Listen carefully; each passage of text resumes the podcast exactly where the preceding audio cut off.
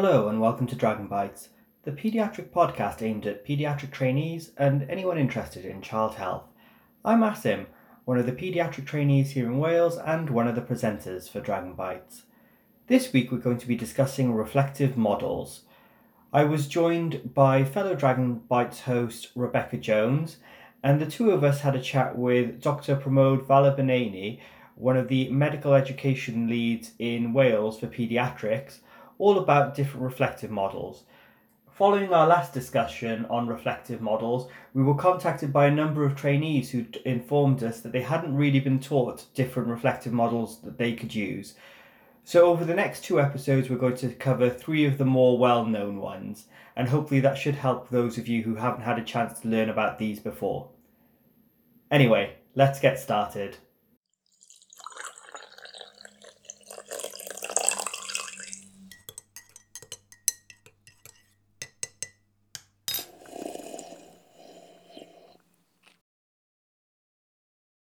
Hi, everyone. So, hopefully, we're going to carry on our series about reflection uh, this week. I've been joined again uh, by our fantastic Dr. Pramod Vallabhaneni. Hello, Pramod.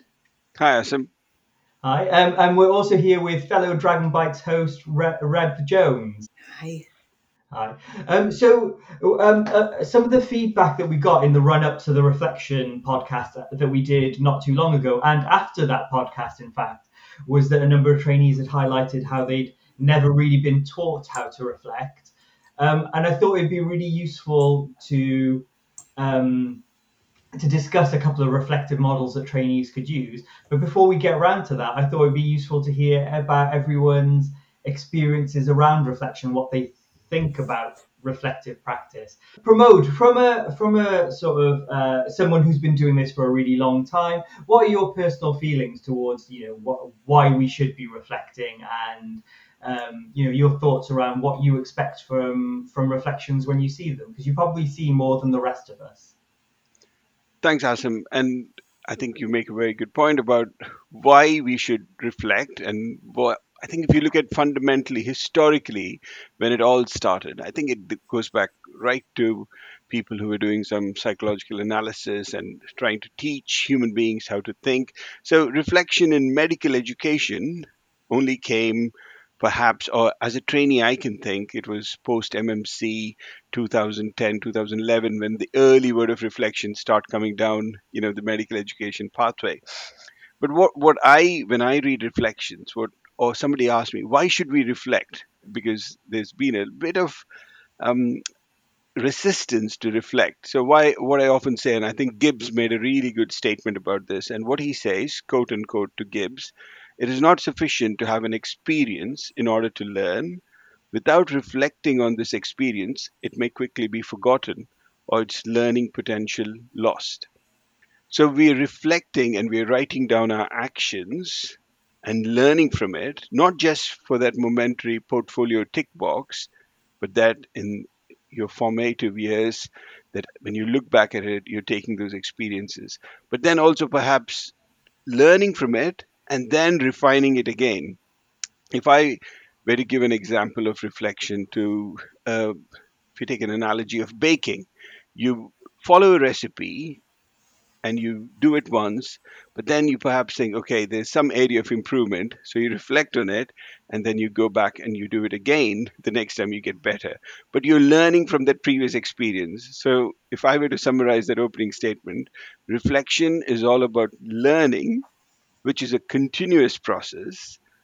And when you take real life examples into academia or professional life, it needs a little bit of refinement in terms of the way you write it down.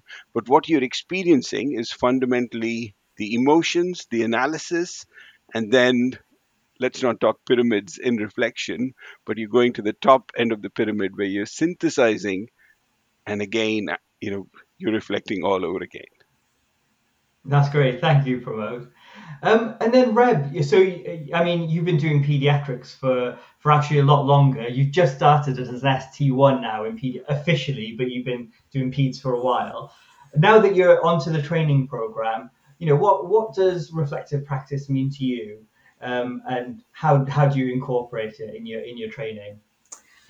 So, I realised like when we were when I agreed, well, not agreed, um, when you asked if I'd like join in on this podcast with you guys, I was like, I don't actually. I use reflection every day in not just my professional life, but in personal life. But I actually don't think about the models, and I don't have a didn't have a clear understanding of the different models that were there. So if I think back to how I've used reflection before, as a student, it was just probably a tick box exercise that I wanted to do better at. Um, but it was more almost storytelling rather than true reflection if I think back. I think about the things that I saw and I would write it down and it would be a way for me to like process what I saw and but generally it was something quite emotional and I would use that to process but probably not do it properly.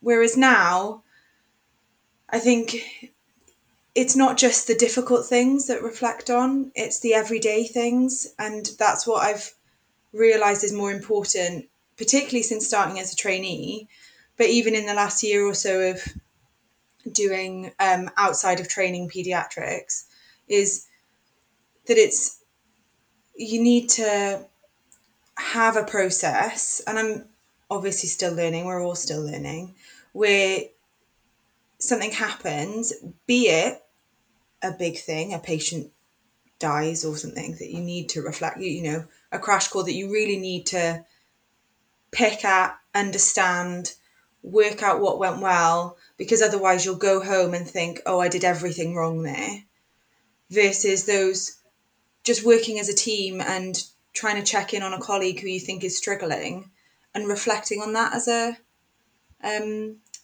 as a experience so that every day you can develop not just from the really high end stuff but the stuff that's going to make up 90% of your workload. Does that make sense? I don't know if i've just waffled there. No that was really helpful right but i think you you touched upon some really important things there that reflections don't just have to be about the negative experiences or the worst things that we come across but actually it's a, it's a, an informative practice with a lot of aspects of our training, you know, tr- colleague support, the way we teach, the way we do research, um, the way we lead a team. There's so much, so many aspects of what we do that we can reflect on, and I think that that's it's really helpful to hear it from that perspective.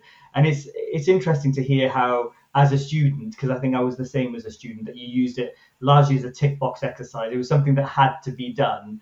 Um, but it, hopefully, I think our attitudes towards it change as we go through training.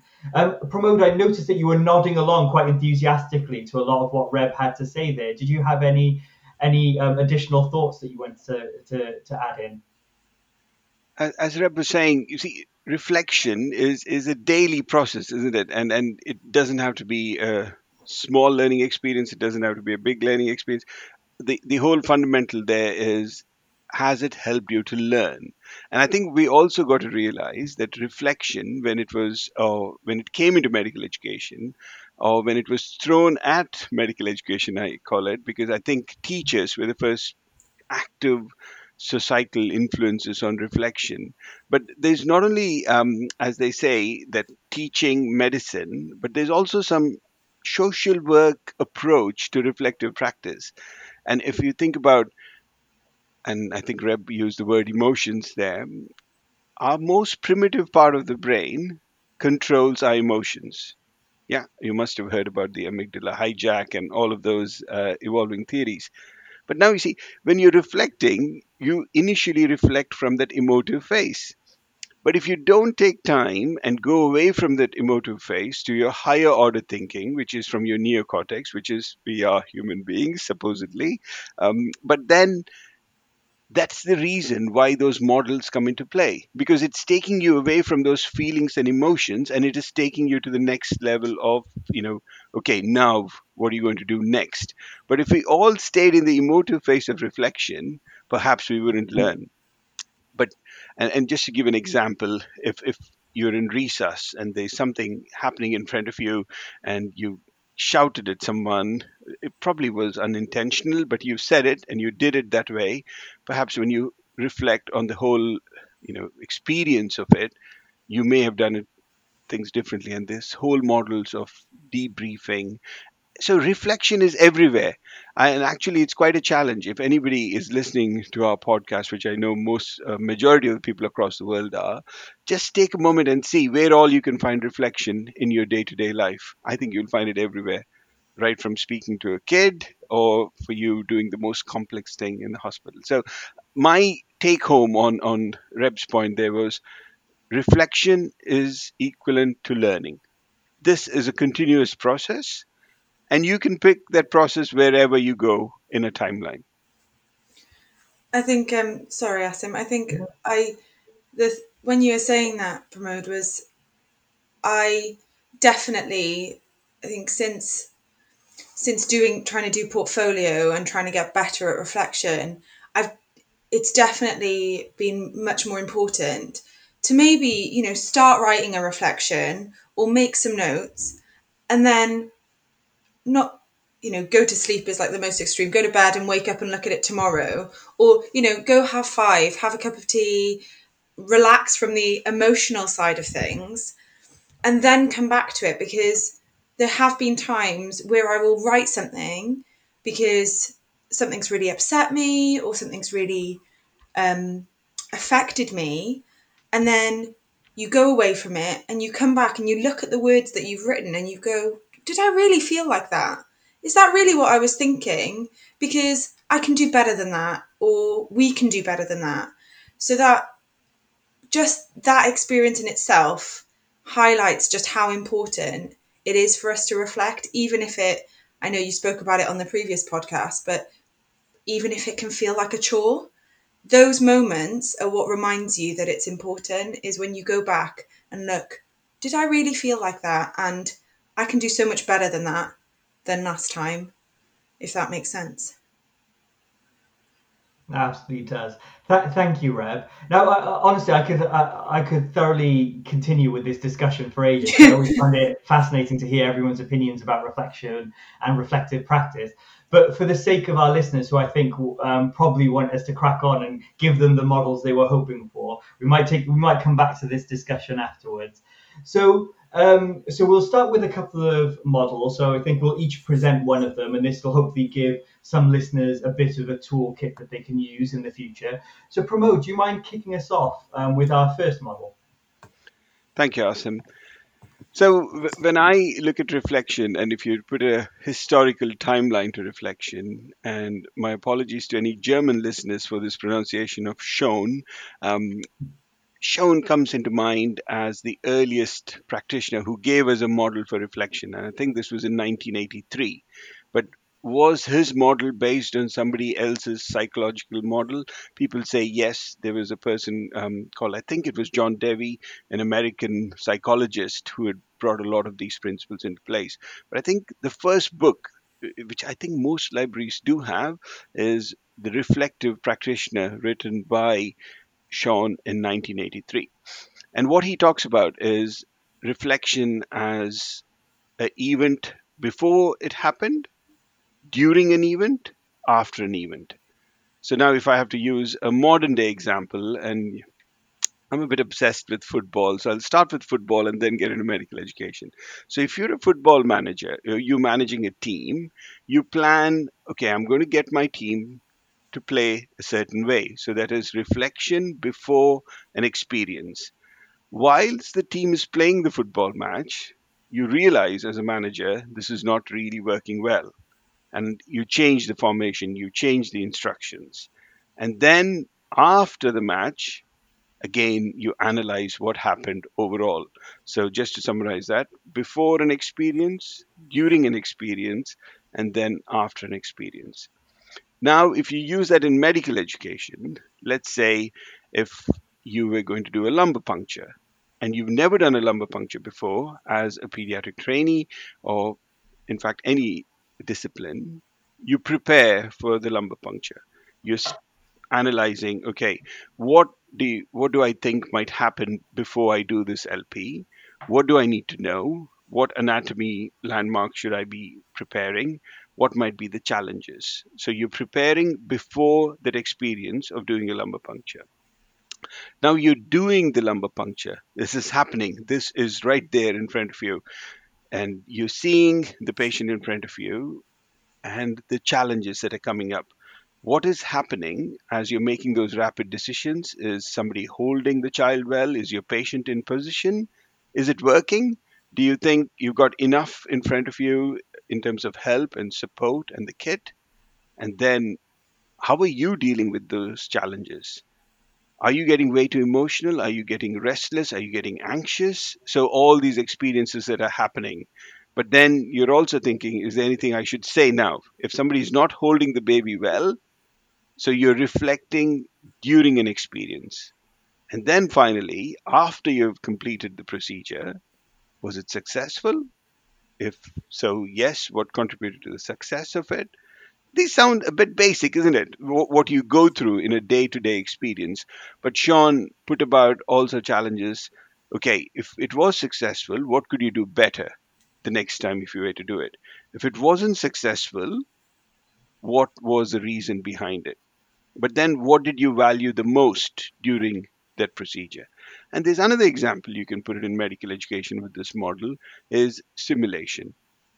So reflection, actually, if you look at it, is a form of experiential learning. So if we say simulation is experiential learning, you can say, okay, what is going well during this resus? What am I experiencing? And then when you do the debrief, you're saying, what could have done well?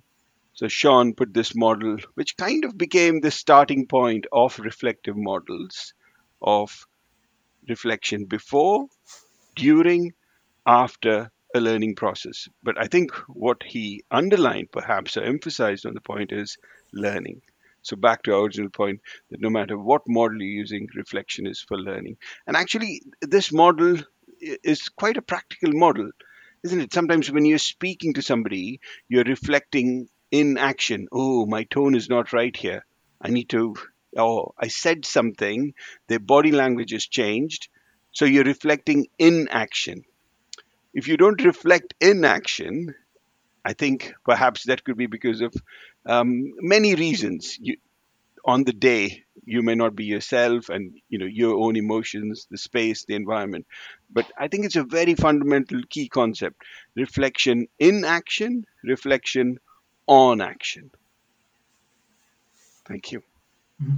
Thanks, Pramod. That's really helpful um, and, and a really useful illustrative example there with football. I think that helps a lot put things into into context.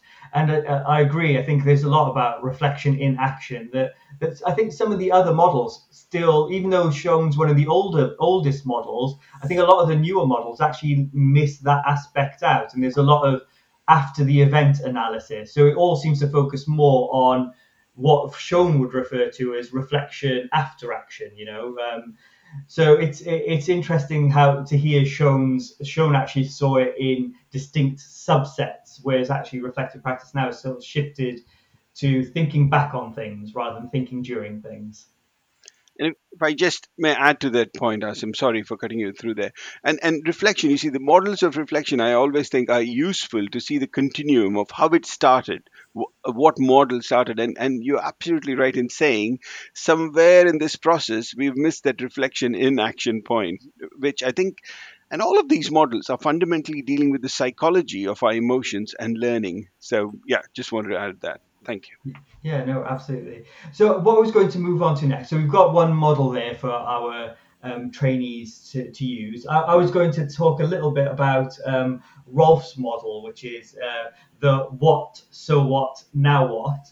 So this one, this is a bit more of a, a, a slightly more model to modern toolkit. I think it's a turn of the century model um, that that it's and it has that feeling of a sort of turn of the century model as well, where everything's been a bit sounds very simplified, so as it makes things as straightforward as possible for people to use.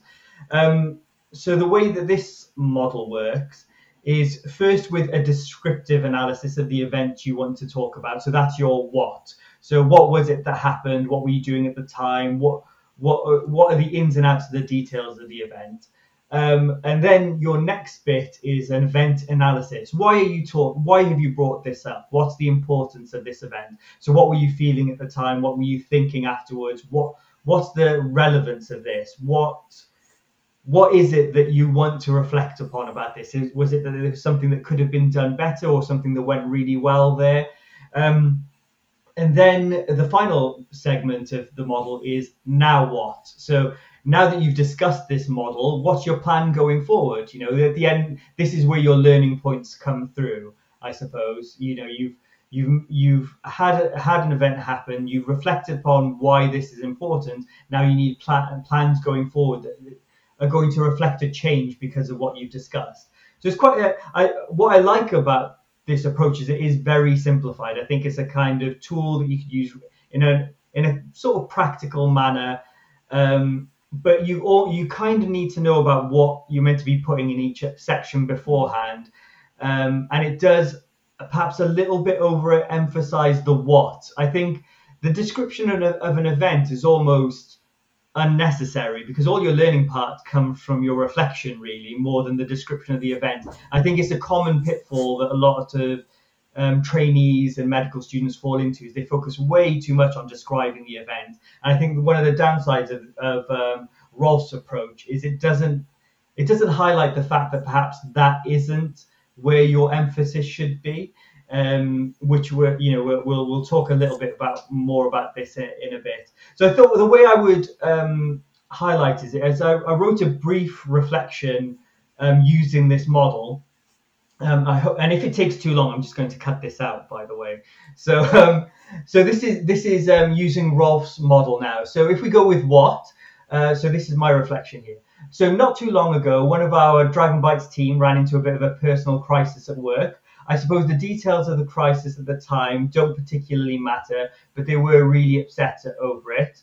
Um, I'd sent a few words of support personally, but not long after, I got a private message from another team member. What if we sent them a care package? It was a fantastic idea. The person organised everything amongst the Dragon Bites team and sent it to the member in crisis. Um, so what is the analysis of the event? So it was wonderful to see how quick this team member reacted to support someone else. One member had recognized another in crisis and quickly stepped in to offer the little support we could both the person in crisis and the person who thought up the care package were relatively new team members at the time. So it wasn't the case that they had a long-standing friendship that had led to this um, to this action. It was a wonderful moment that made me really happy to be working alongside this group of people. And looking back on it now, I think it rep- represents a microcosm of why the team as a whole works together so well. The team don't just view each other as um, people who work together on a podcast but as colleagues, maybe even as friends, with po- the podcast being an almost pleasant side effect of a supportive relationship where we discuss other aspects of our lives. Um, and then now what? So, looking forward, I suppose the key thing is figuring out how I can nurture a similar sort of team spirit with my clinical colleagues. Certainly, the best posts I've ever had during training had been ones with teams which function much like this sure that we'd uh, we'd been there to do a job together, but everyone on the team went out of their way to support each other above and beyond their clinical duties. The question is, how can I contribute to making the clinical work environment similar to the one I have with the Dragon Bites team? Saying this out loud sounds really cold and calculating, which isn't what I want either. I suppose these sorts of things need to happen organically to make them authentic. There's nothing worse than being around people who try to force these sorts of relationships because it stinks of insincerity it's tempting to think that these sorts of things are all down to fate. Either you end up on a team like this or you don't. But there must be things that I can do myself personally to uh, to foster this kind of authentic camaraderie. I suspect it needs a sort of emotional buy-in from all team members, but I've got no uh, control over that. But I can work on myself. So I guess the first thing is to be supportive of my colleagues, to make them feel like I can be someone they rely on when they're struggling with things. The next thing is to allow myself to be open and honest when I'm having difficulties.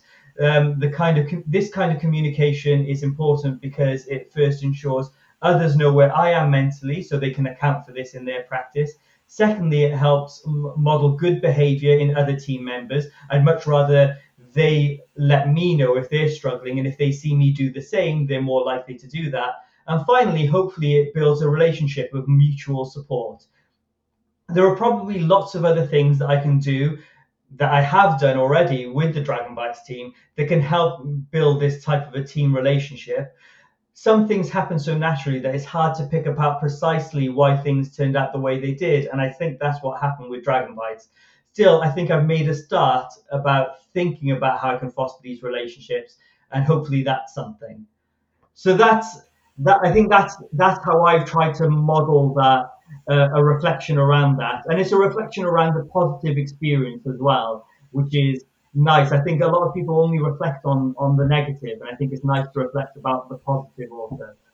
Um, well, I'm sure we'll be talking a little bit afterwards about our thoughts around these models. But I didn't know if Pramod or Reb had any any thoughts they want to throw in at this stage.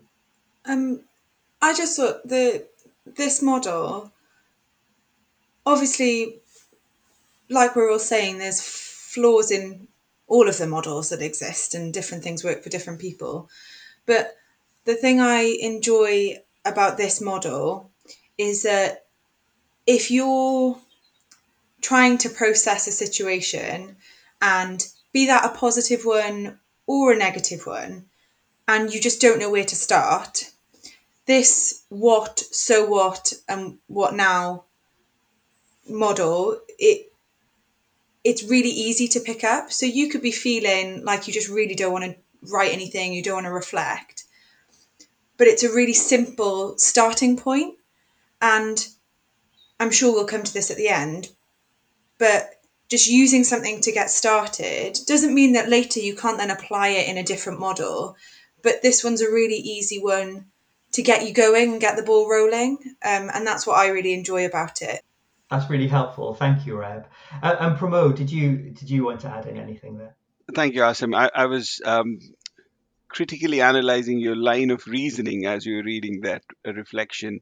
What I say with this very useful model, and it's a practical model, it's a day to day, you know, modern reflective model. What I often challenge um, anybody using this model is to use the two, three, four principle. So, as you rightly pointed out, we perhaps expand a bit too much on description of the event, which actually should be in two lines. Yeah. The next stage, and, and now I'm not counting the number of lines that you've written. um, the next part of it should be in perhaps three or four lines. Actually, three, I would say, and then the next part in four. Why? Why are we saying we should we should have a balance between a personal reflective portfolio note versus the academia part of reflection? You'll agree with me. No, all, many degrees are using reflective writing as an assessment model. So once we are clear with that differentiation that, okay, I'm using this reflection for this reason, but what happens when you're reflecting from a personal perspective in an academic model is you lose the critical analysis and the synthesis and application to a further reasoning model. So as long as you got that line of reasoning or that chain of thought which is consistent, because I don't know if this has happened with you, sometimes you start off with one end and then you reflecting on like all the emotions are gushing through. And that's where i think we, we lose a bit of control in terms of um, whichever model you use. But i think there you gave a very good example of using a day-to-day incident and but also seeing the growth and the future application part of it. And again there was all learning as you were reading that out.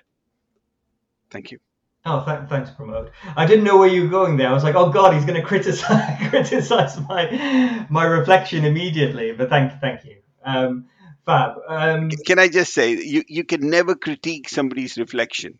Hmm. That is my personal viewpoint because you you felt fundamentally at that point that you you had to reflect that way.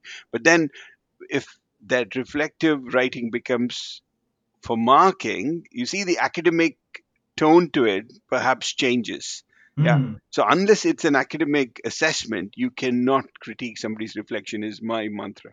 Yeah, which is fair enough. Absolutely.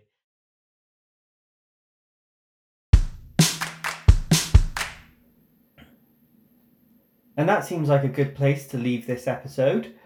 Join us again next week for the second half of our discussion. Thank you for listening to Dragon Bites.